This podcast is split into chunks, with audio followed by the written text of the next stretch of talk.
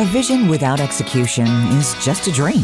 Welcome to Transformative Experts with Chris Elias. Like the show title says, Chris speaks with transformative experts and business leaders who share their successes, failures, and leadership tips that will help you transform your business into a success story. Now, here's your host, Chris Elias. Good morning, everyone. Welcome to Transformative Experts. I have um, I have a really special, special guest with me today. Um, a, a, man that I've been a fan of for a long, long time. For those of us who are Detroiters who might be listening to us, he's he's a Detroit legend. Been involved in many, many things. Um, started as a basketball player for the Pistons. Ultimately, coach of the year for the Pistons. Has now written has now written a book, The NBA in Black and White, which is just it's an incredible, incredible story. Um, I'm just so excited to have with me today Ray Scott. Ray, thank you for being with me today. And Chris, thank you for having me with you on this beautiful day. You know, um, we were reminiscing a little bit before the show started, and, and, we know that we've we've met each other through times. You know, Detroit's such a small town, and, and so many yes. of us are dedicated to making it better. It's just like I said, it's it's just it's it's incredible to have you on. Thank you. Thank you. I came to this town in 1961, and you guys haven't kicked me out yet.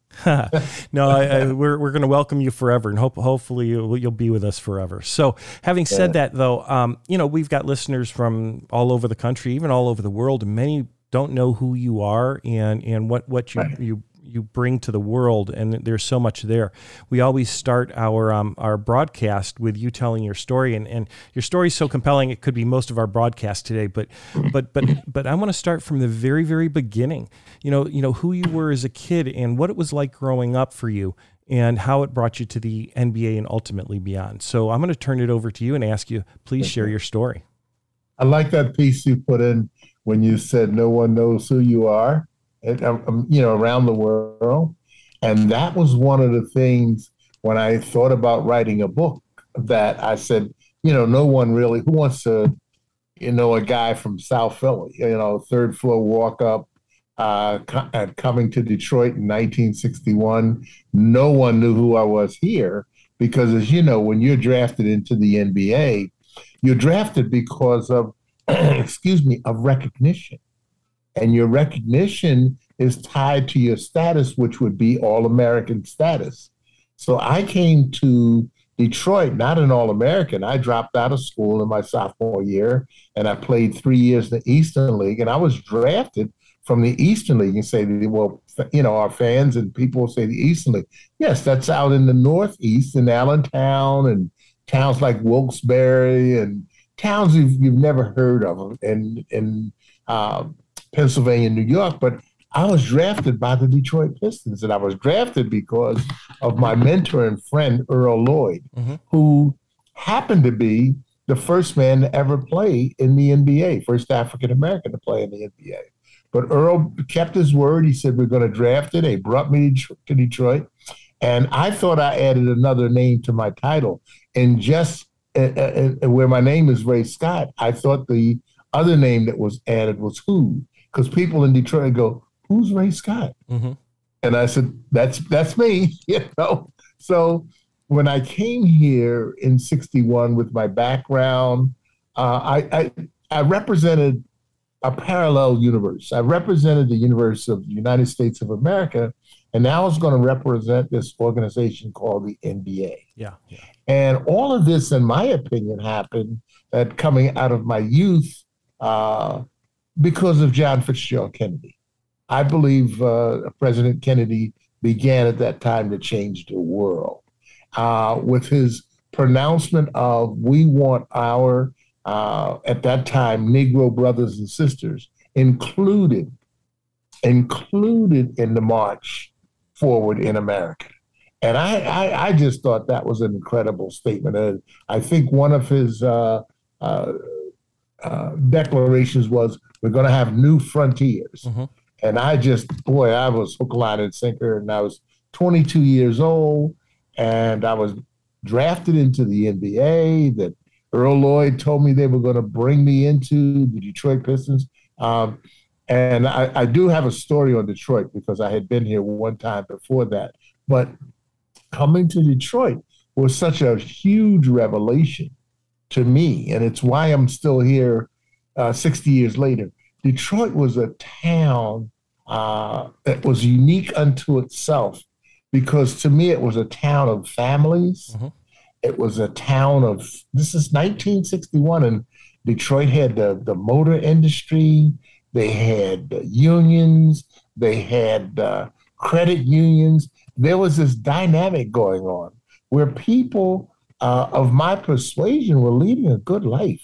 They had homes with lawns and they had, uh, uh, as I visualize it, these beautiful apartment buildings and this great downtown, you know, with Hudson's and all of this magic and the Sheraton Cadillac. So there was a lot going on for a 22 year old kid. And, uh, and, and was, how was that? So if, if I can interrupt for a second, how was that different yes. than Philly when you were a kid? So so talk a little bit about that. Easy, it's it's an easy comparison to say I wanted to change to change from this environment to this environment because in Philadelphia, Philadelphia was row homes, uh, neighborhoods of uh, many, many, many people. So we were kind of living on top of each other. Um, Philadelphia was not as advanced, in my opinion, as uh, as Detroit uh, with their with their employment industry, and that was you know the employment industry was what the UAW yeah. unions, yeah, making life better for people. So that dynamic uh, was beautiful. And then I was here, and in 1963, then came Motown. Berry Gordy and Mo- mm-hmm. how do you leave that? Yeah, really, really. You know, I'm I'm being acquainted with these people called the Supremes and the Four Tops and the Temptations and Aretha Franklin. I'm, and I'm walking around town and markets and down, like I said, downtown in the environment. I'm just meeting these people, and I'm going like, you're famous, you know. And so I was just really taken with Detroit. But Detroit has, to me, has always been represented by its people. Yeah. You know, as we speak about Detroit, I know historically over the years and in my octogenarian years, which I am now, the the best stories in Detroit has always been the people. Yeah, absolutely. And you know, and that's who I worked for, uh, worked with, uh, who I believe in and believe in to this day.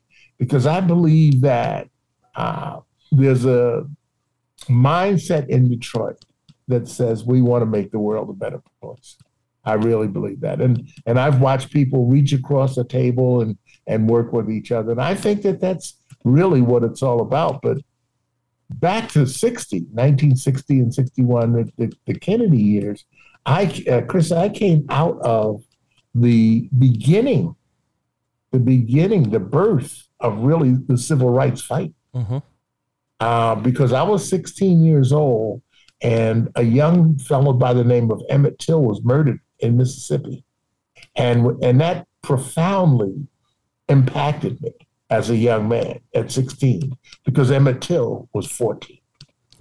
And so this was like that nightmare that all kids had. And I was just a kid, I, you know, and I was a kid that did his growing up primarily in Detroit. But Emmett, that impacted me.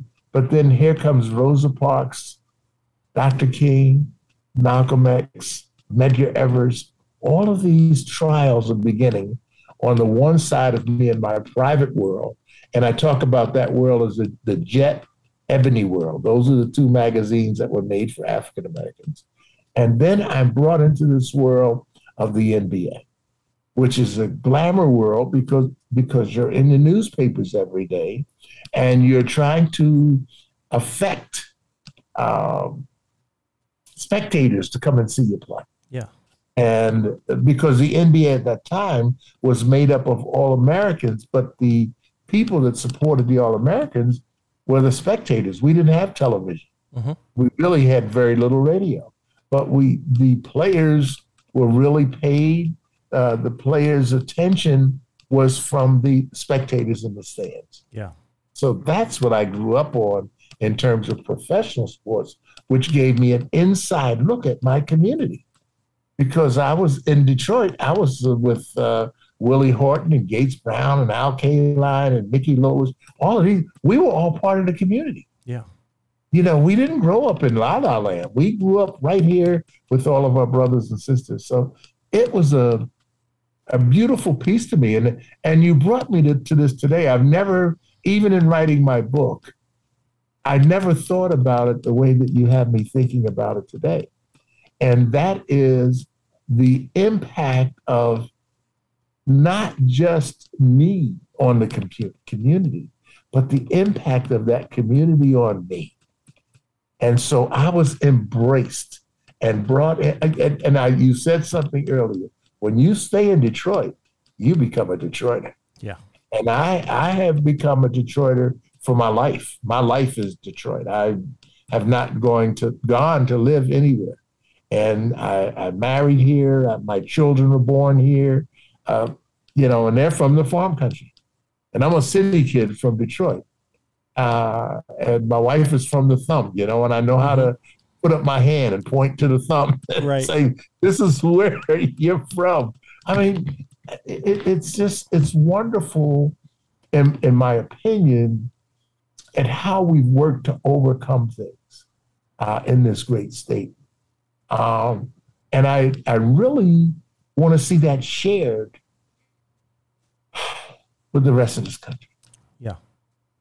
I, I think that's important. Yeah, I think Detroit could really be a good model, and yet it's it's funny because it- you know when when when people ask where you were, you know, where are you from, and I say, well, I'm originally from Detroit, and people will like scrunch up their face and like Detroit. What's what's Detroit? I, we're really one of the best kept secrets, I think, in in in, in the country, and um, people don't understand um, what we've been through, whether it's the trials and tribulations or the work, but but the the the all hands efforts that have gone into play to to turn this city around. Yes, yes.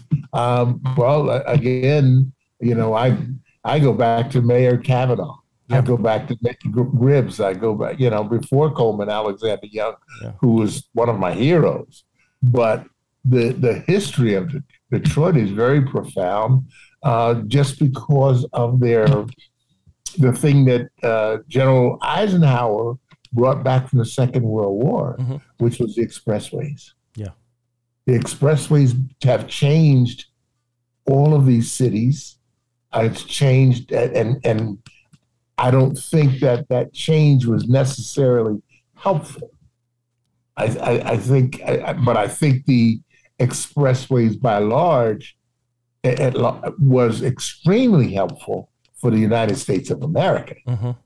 Because it brought us together as a country. But what you brought together as a country, I think you disassembled in some ways as our smaller communities. But that's that's a that's another day. you Yeah, know. yeah. They, they kind of created some dividing lines, didn't they? Yes, it did. Yeah. Yes, it, and and I was reading about that stuff uh, because I became a voracious reader, and uh, I remember I went to Seattle, Washington, in college, and I went to a movie with uh, the great Elgin Baylor. Mhm. He took me to a movie, and the movie was A Farewell to Arms. And as everyone knows, A Farewell to Arms was written by the great Ernest Hemingway. Yeah. And I thought this movie was so great uh, with Rock Hudson and Jennifer Jones. I just dove right into uh, Ernest Hemingway and began reading everything he wrote. I, I, I was just taken with him. Um, and then I was reading Richard Wright and I was reading James Baldwin. Um, these great authors, and some writing about the South, some writing about New York, some writing about Chicago. And so, you know, in those days as kids, as you know, Chris, our it was our brains and our imagination that took us places. Yeah. You know, we really didn't go to those places. But coming into the NBA, that was my background uh, uh, on that side of uh, understanding and conversation and talking about books that we were reading, movies that we were seeing. But uh, that happened for me, and it just, I'm going, like, I was thinking then at that time, what a country, what, what variables we have. Because it, I'm coming into the 60s, which was uh, 10 of our most tumultuous years. Yes. if you if you take out the uh, the Roaring Twenties. But ten of our most tumultuous years was the '60s, and I'm involved in this. And here I am with Motown, and here I am politically looking at things, and here I am with civil rights, and here I am with voting rights. And although LBJ did not live to make those things happen, his vice president did. Yes. Lyndon Baines Johnson became president, and he did make those things happen. So, um, as you're listening to the cacophony of sounds, you're listening to Dr. King, you're listening to uh, LBJ, uh, you're you're listening to Rosa Parks has now come to Detroit. Uh, those all of these sounds that are, are in my head as a 22 year old and growing up, you know. So it was very, very, very interesting. Yeah, you know, and I can't wait to kind of get into this next segment. We're already up on our first break, so we have to take we have to just take a couple minutes off here. But um, when we come back, I, I want to dive more into that and what it was what, once you got into the NBA, what it was like and the the kind of things that you've encountered. So everybody, stay tuned. We'll be back in just a couple of minutes with Ray Scott. Find out what's happening on the Voice America Talk Radio Network by keeping up with us on Twitter. You can find us at Voice America TRN. Keep the conversation going. Follow your host on Instagram at Chris Elias Official and on Facebook and Twitter at The Chris Elias to discuss your own business transformations and get real world advice on culture, leadership, and execution. See you there. Is your company or team struggling to achieve the results you would like? Optimize your life, your team, and your organization through clarity, purpose, and action. At Nexecute, we have over 100 years of combined experience leading organizations and coaching individuals to achieve their vision. We design a customized approach to ensure successful execution and optimize your results. Connect better, grow better. Take the next step and give us a call for a free consultation with your host, Chris Elias. 888 378 8808. That's 888 378 8808. It's time to transform your business with the help of the Execution Culture, co written by your host, Chris Elias. Make your company smarter, faster, and stronger with real world advice on culture, leadership, and execution. The Execution Culture, available now on Amazon.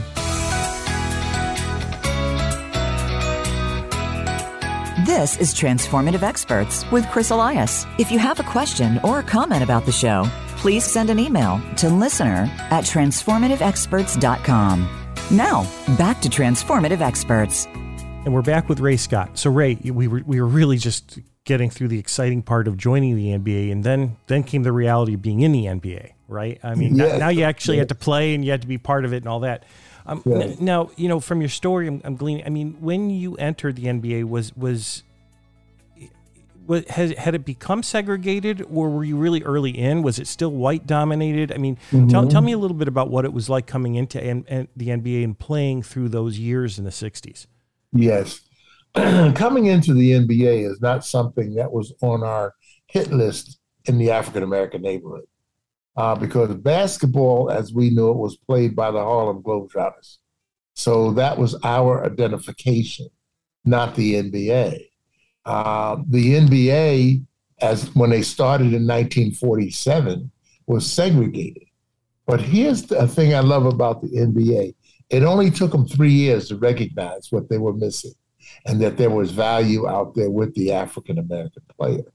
And that really happened because of the history of the number one team in the NBA, which was the Minneapolis Lakers with the fabulous uh, George Mikan and uh, uh, Jim Pollard and Vern Mikkelsen and Slater Martin mm-hmm. and Whitey Skoog. These guys were champions. So we saw them, but we really didn't embrace them in our community because we were not involved. And so in 1950, the NBA said, no, we're missing valuable people in playing this game.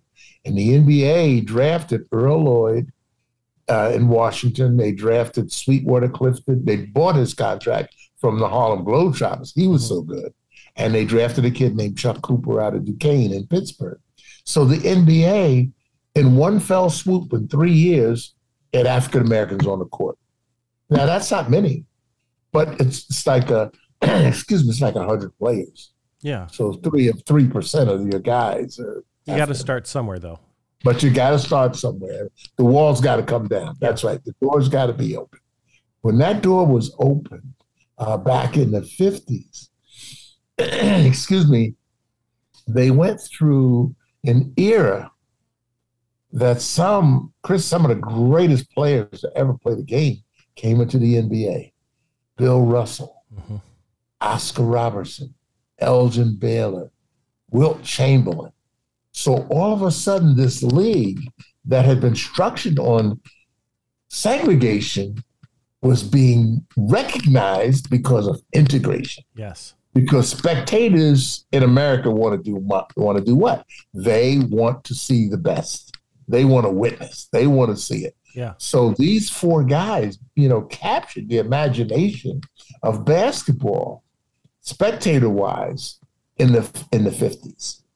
1960, 56 was an Olympic year, and I think there was one or two Olympic African American players. 1960, there were three. Uh, I think it was uh, Bob Boozer, Walter Bellamy, and Oscar Robertson.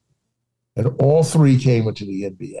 Yeah. And so that again created a following that people around the world wanted to talk about because these were high profile All Americans.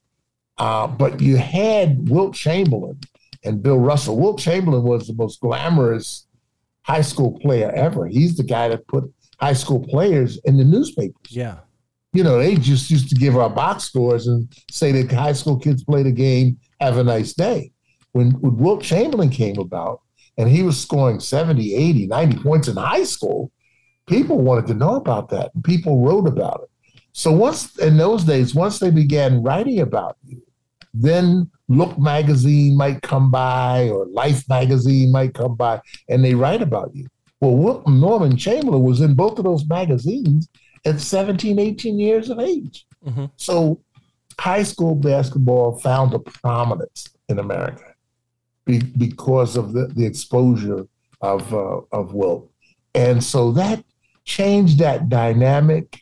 Uh, and then there's the NBA beginning to procure and draft African American players like Maurice Stokes. Mm-hmm. And like I said, the aforementioned uh, Oscar Robertson, who came in 60 after a fine Olympics with Jerry West. Um, so things began to percolate in the 60s, but I think America itself began to percolate because now we're talking about equality. Yeah. And if you wanted to have a great conversation in those years, bring up equality. Well, I say you can bring up equality today and still have a great conversation. Because, you know, in 2022, we've just outlawed the lynch, lynching uh, uh, that, it, that it was taken off the books. Yeah. That it was uh, illegal. And that's in 2022. So, in paying attention to those things, you know how it, it takes a life of its own and we have to continue to work. And I and I thought coming through the '60s that what we were really talking about, and it was in the music and the clothing and the self-expression. I mean, I had yes, I wore hip huggers and dashikis mm-hmm. and, and, and heels, you know, high heels, uh, because it was about expression. And so that was such a great time. And then we had the Vietnam War. And so now we're working with the Vietnam War and we're working with uh, uh, uh, the, the, the Vietnam War, civil rights, uh, voting rights. We got we have the, we're mixing this pot in America, and you know where where it's going to take us, what we're going to have at the end of the day after all of this mixture, is we hope hope equality, but as I'm looking at this, out my win- out of my window. Remember, I'm in the NBA, mm-hmm. and I'm going to new restaurants in New York, in California. Uh, we're not allowed to go to restaurants in St. Louis, uh, uh, so we're that's a fight. So all of these, all of this is going on, and I wanted to. I thought about it. I didn't want. I, I won't say I wanted to write about it. I mean, I wasn't that precocious, but I just, I was an observer. I was seeing these things and kind of storing it in, in my mind. And, and then you throw in the arts. Um, America was, has always been unusual. We've only been in existence 250 years. Yeah, we're, so we're young. We're very young. We haven't established, you know, uh, a real civilization that can say we've done all of these things. So in that young America, I was young. And um, it was just great. I mean, I, as I'm speaking to you, I'm thinking of the music. I'm thinking of the photography. I'm thinking of the exposure um, that we as kids had in the NBA. Because as 22, 23, 24 years, we're growing up. Mm-hmm. The only difference is we're just growing up publicly. People are writing about us. People may talk about us on the radio, but we're basically kids growing up in all of this this wonderment.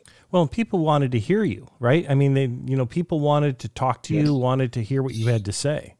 Yes, yes. I, I, I think that I, I think more in those days, it was more so in talking about our sport. Mm-hmm because people really didn't know the history of the sport. And uh, so I think that that was kind of being much more glamorized uh, baseball, football, basketball, your, your basic American sports. And so as sportsmen, people got very comfortable asking us to address those sports uh, that we played. But the, the variation was uh, a guy like Bill Russell yeah. Activists who did not talk about the sport. He talked about us as a nation. Mm-hmm. And he talked about improvements that we could make. And he talked about finding this equality that we talked, that we believed in, and that we still believe in. So it was an interesting d- dichotomy, but I found as a, as a kid the more I immersed myself in music, uh, because I became a very big jazz fan. Mm-hmm. And I got into jazz. And uh, one of the great days of my life was when I went to see Miles Davis and John Coltrane and Paul Chambers and Jimmy Cobb, this, this great quartet. And um, I should Wynton Kelly too. He was a pianist. I, I, and I became to love Wynton Kelly. But I, I fell in love with music. Well, this is all in Detroit. So now I'm falling in love with jazz. Yeah. As my backdrop, I still have Motown because Motown is kicking is kicking with their music that they're bringing out. I mean, we're they having a, a literally for you and I as Detroiters, it's a hit every week. Yeah. you know, so so there we are. Um, so all of those things were just feeding into my uh, interior and I didn't I didn't know that it would come back as a book. And when I took the look back on the NBA and how we, excuse me, how we were uh, dealing with the issues of, of racism, uh, because racism, and I tell people, is so systematized, mm-hmm. and they look at me like, "What are you? What are you talking about? Systematized?" Well, I say racism is not in the individual. Racism is in the system. Yeah. The system tells us that we can't drink in a water fountain.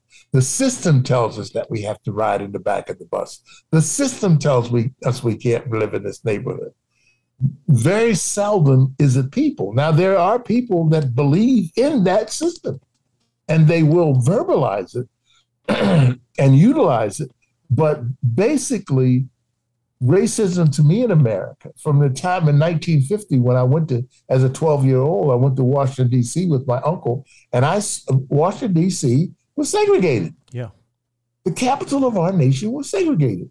So imagine a shock to a 12 year old kid, kid when you're saying to him, you can't get a hamburger, you can't use the restroom, you can't go in this restaurant. Those, as a 12 year old. Yeah. I had not, and it took 12 years because I lived in Philadelphia for me to get that acquainting.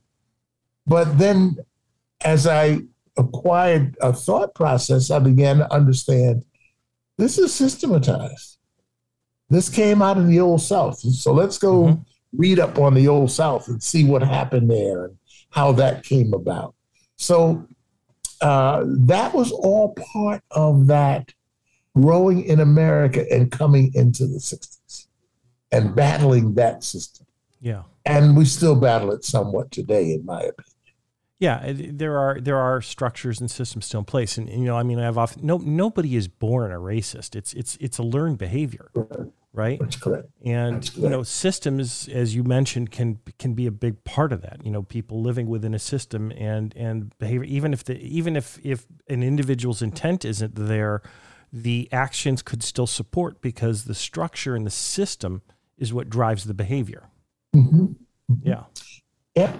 And and and see, being in Detroit, being in the Motor City, uh, unlike Philadelphia, so many games were open to Detroiters because of breaking down those systems of living and where you can go and how you can travel and what's available. Those systems, eh, since I've been here over 60 years, have been impacted greatly. You know, when we had Coleman Young and we've had uh, uh, John Conyers, we've we've had people that have come out of successfully led us in our community, and I think that's important. And that again, that's a big part for me, big part for me. Um, I think that uh, uh, writing a book on the on the NBA, I think that that could have been cool and just talking about locker room stuff and games that we won and all that. But I I I, I loved it better because I was doing it from the perspective of this is what I saw, this is what I grew up in, and these are the people that I grew up with.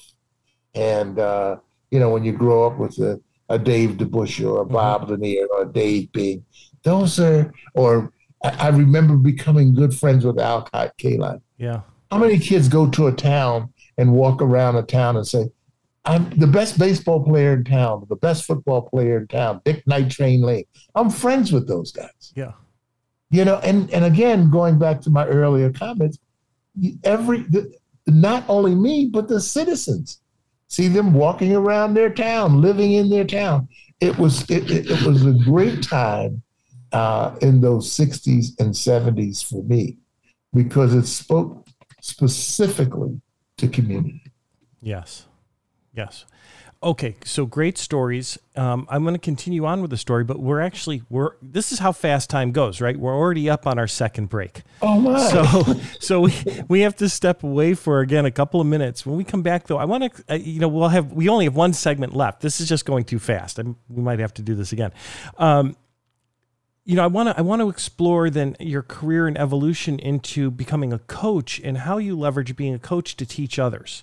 And and if we have time, you know, even your your your post NBA career and and the the time that you've given back to Detroit has been so incredibly um, helpful to the city. It's been great.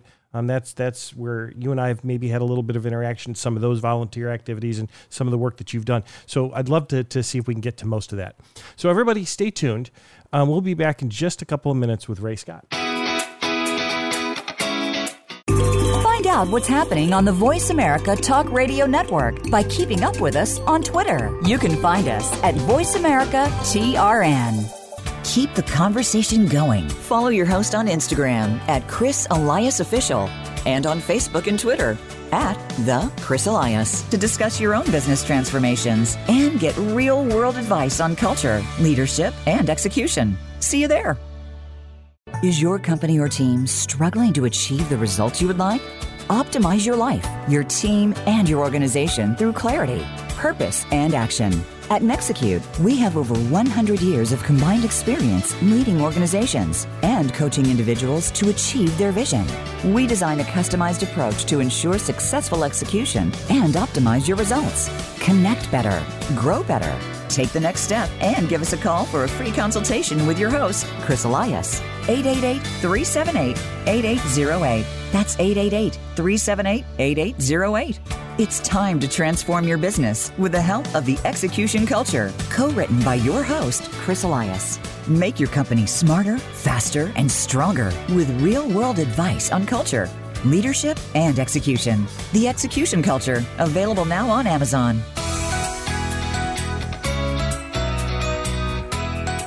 This is Transformative Experts with Chris Elias. If you have a question or a comment about the show, please send an email to listener at transformativeexperts.com. Now, back to Transformative Experts. And we're back one last time with Ray Scott. So, Scott, Ray, just before the um, the break, we uh, we were we were really talking about you know um, the integration that was happening in the NBA, the, the opportunities that were there. Certainly, there were system structures. You know, there's still racism play even in today's world. There's racism, uh, but you know, you didn't just play and then kind of disappear into the background or become a commentator you know, your career took you also, um, you know, from player to coach, where you had a chance to become an influencer of the kids that were now coming to play with you.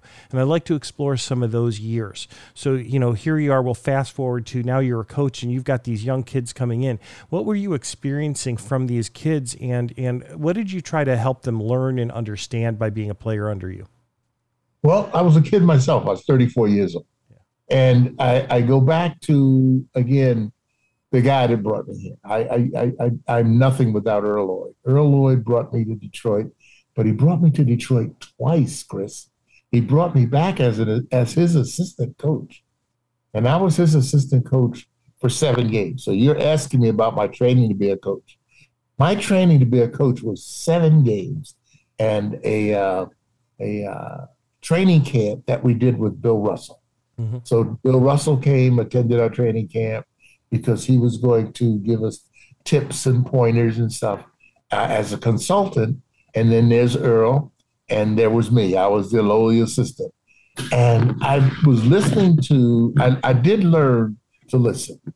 And I was listening to these gentlemen. So I was learning things, but I'd also learned things from my coaches. And my coaches were Al Bianchi and Gene Shue. And I learned a lot from those two gentlemen so that when I became a coach, I remember that night sitting down and doing pages of notes and meeting with Earl. This is my indoctrination into coaching mm-hmm. uh, because I wanted to be a captain of industry. I wanted to own a business and you know run it really well, et cetera, et cetera.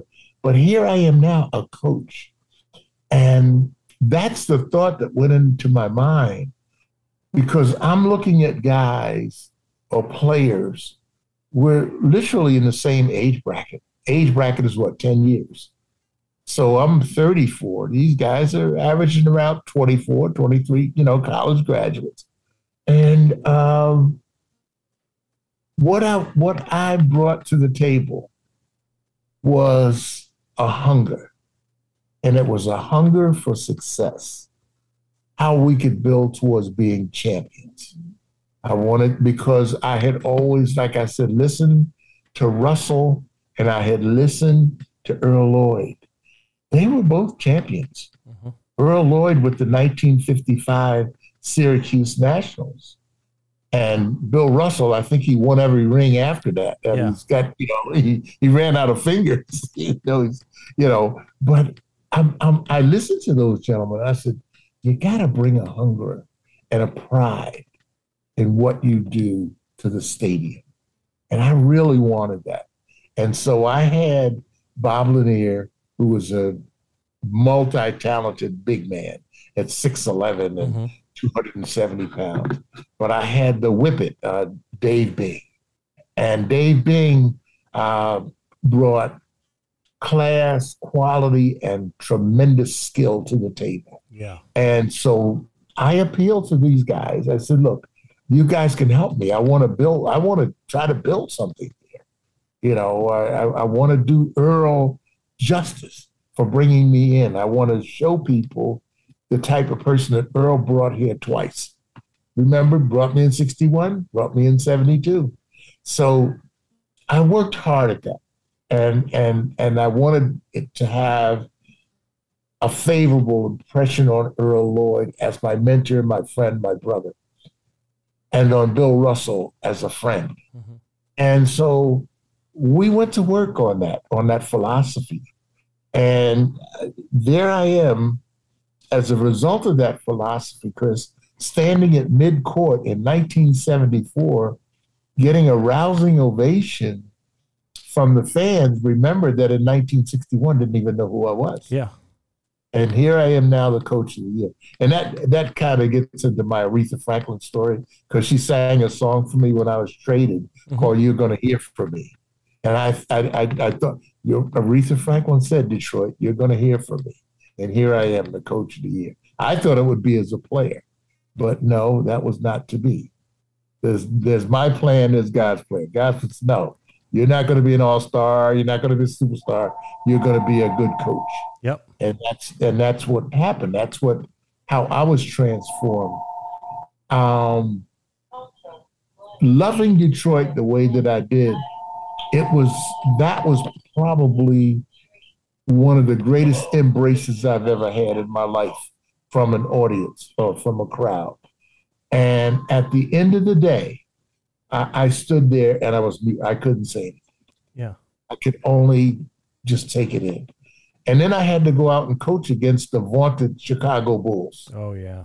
And I say vaunted now, but in, in those days, the word was hated. yeah. Well, you know, Detroit, Chicago always had that that rival. Yes, yes, always. And we built that. I remember Dick Motta saying, someone said to him, they said, Dick, when did you get this rivalry with Detroit? And Dick Motta said, rivalry with Detroit? Who are they? I never thought about them. But I believed to be in the NBA, you had to have a rival. Yeah. And that, somebody that gets your team fired up. And I just convinced, I did everything I could could to convince our guys those were our rivals over there in that other other uh, uh, uh, locker room, and they're trying to take our jobs and get us kicked out, and you know. And so we we did build that rival, but but but but Dick Motta was not part of it. He never even knew.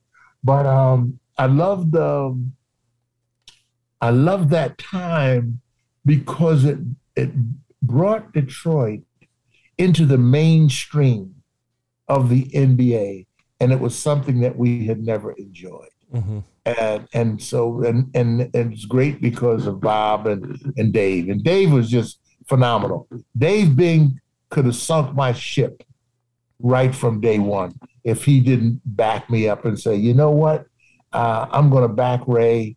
Uh, he used to be my roommate in '66 when I first I was first drafted by the Pistons. Mm-hmm. And remember, the Detroit Pistons didn't want Dave Bing; they wanted Cazzie Russell.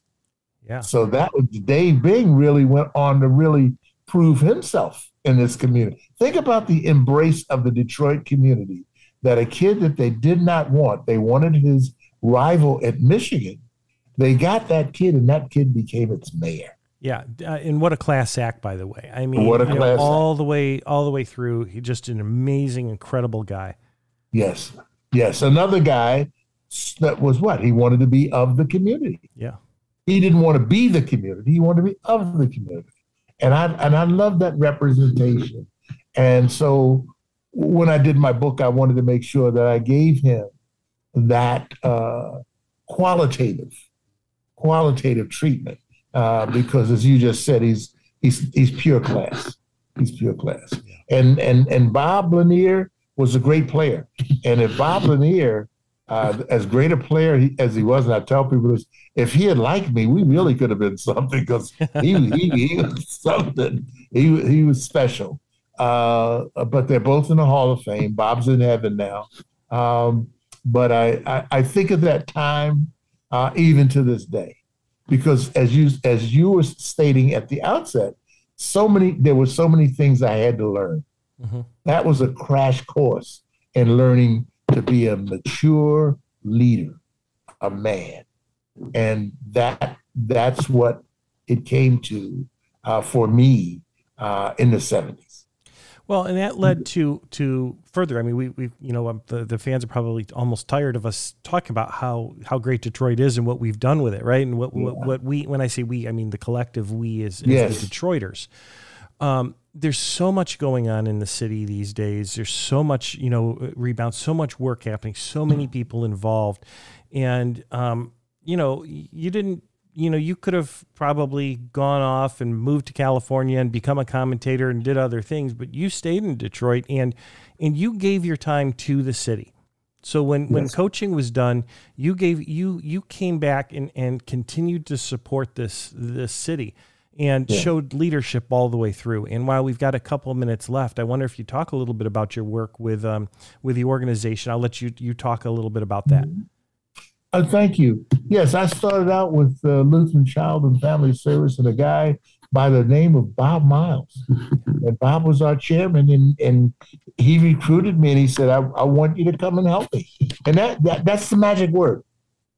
As a, as a as a CEO, He's saying to me, I want you to come and help me. And as a guy in this community to reap so many benefits, I can't say no. Yeah. I told God, I, I made a pact with God. If you ever help me through basketball, God, I'm going to work with kids. Well, guess what? God pulls the card, doesn't he? Mm-hmm. Just stay with Bob Miles. So I got to do that for 17 years uh, and build my life with my kids and my wife, and it was built not around basketball. Our lives were built around serving the community. LCFS, Lutheran Child and Family Service. So those people are so important in your life. Uh, a guy like uh, I worked with a guy by the name of Ray Zavada, fabulous man, yeah. wonderful man, wonderful heart. Um, I learned so much in the community in terms of lifting, helping people up, I, that was taught to me uh, on on many occasions. But remember, we're talking about the parallel of the United States and the parallel of the NBA. Yeah. And the NBA got where they are and became such a huge success because of what we got from sitting around the table together. And I think that that's the lesson for America. You know, take a page out of the NBA handbook and say, you know what? In order to make things better, we have to, all of us, sit around a table and listen to each other. And that helps us. That's what we learned. Uh, Chris, I know you've been in the business. That's what we learned in the business. We always go to the table and say, how can we work this out? How can we make this happen? How can we do things for our how can we do things for our, our, our kids and families and so forth? And one of the ways of, of doing those things, sit around a table and talk to each other. I want to see America do that. Someone asked me uh, just the other day, they said, What do you want on, on your tombstone? And I said, An open hand. I want every, anybody that goes by to feel that they could shake my hand. Yeah. That's who we are. Yeah, you know, no, I think no better words have been said and you know, and and and I'm saddened a little bit in that that I feel like, um, you know, and I'm not putting the blame on anybody. You know, um, I, I think everybody has some contribution, but I, I feel like our ability to talk, just talk to each other yes. isn't there right yes. now. You know, there's so much finger pointing, so much blame, so much, you know, almost hatred for somebody who doesn't have the same view as you and and, and where's our ability to to have a conversation gone you know mm-hmm. um, i'm just so glad that you're putting it out there and hopefully this this again will help promote that because i actually think a lot of us in this country want that and i think it's only yes. a few that are dividing and we can overcome that. We can find a way. Yes we can. Yeah that's and that's the thing uh, that's my america. That's how i end my book. That's a ch- ending chapter in my book is how we can embrace each other not how we can continue this behavior that we have going now. Yep Absolutely. Well, um, we're we're really we're kind of there um, with our time. We got a couple minutes left. Um, you know, I'll just take take a second and introduce. So so so for those of you who've been listening, Ray's, Ray's book is um, the NBA in black and white, uh, the memoir of a trailblazing NBA player and coach. Uh, it's really a wonderful story. It's it's worth the read. Pick it up and and check it out. Um, as you said, it's not another locker room story. There's been plenty of locker room books, yeah, yes, you know, yes. and plenty of books, you know, autobiographies and biographies written about all the exploits and all that stuff. But this this is a whole different spin, and it, it really, really is a great book. Thank you, thank you so much, Chris. So Ray, I, I can't tell you again how um, how much of a pleasure it's been for me to have you on the show today. Great to renew our acquaintance uh, you never know where you're going to find each, each other. I had to write a book to find you again. yeah, you never you never know, and uh, yeah. perhaps in some of our work around town, we'll see each other again. Um, I pray so. You know, I, I try, even though I'm not living there now, there's still a couple organizations I'm working very closely with, and and yeah. continue to do so. So, um, anyway, that's that's it for uh, for this week's show. You know, uh, folks, we've got always more great guests coming up, so stay tuned, and um, you know, thank you for listening. Thank you for joining Chris Elias for this week's edition of Transformative Experts. We hope you'll tune in again next Monday at 8 a.m. Pacific Time and 11 a.m. Eastern Time on the Voice America Business Channel. And catch our weekly replay on the Voice America Influencers Channel, Sundays at 10 a.m. Pacific Time and 1 p.m. Eastern Time. Have a good week.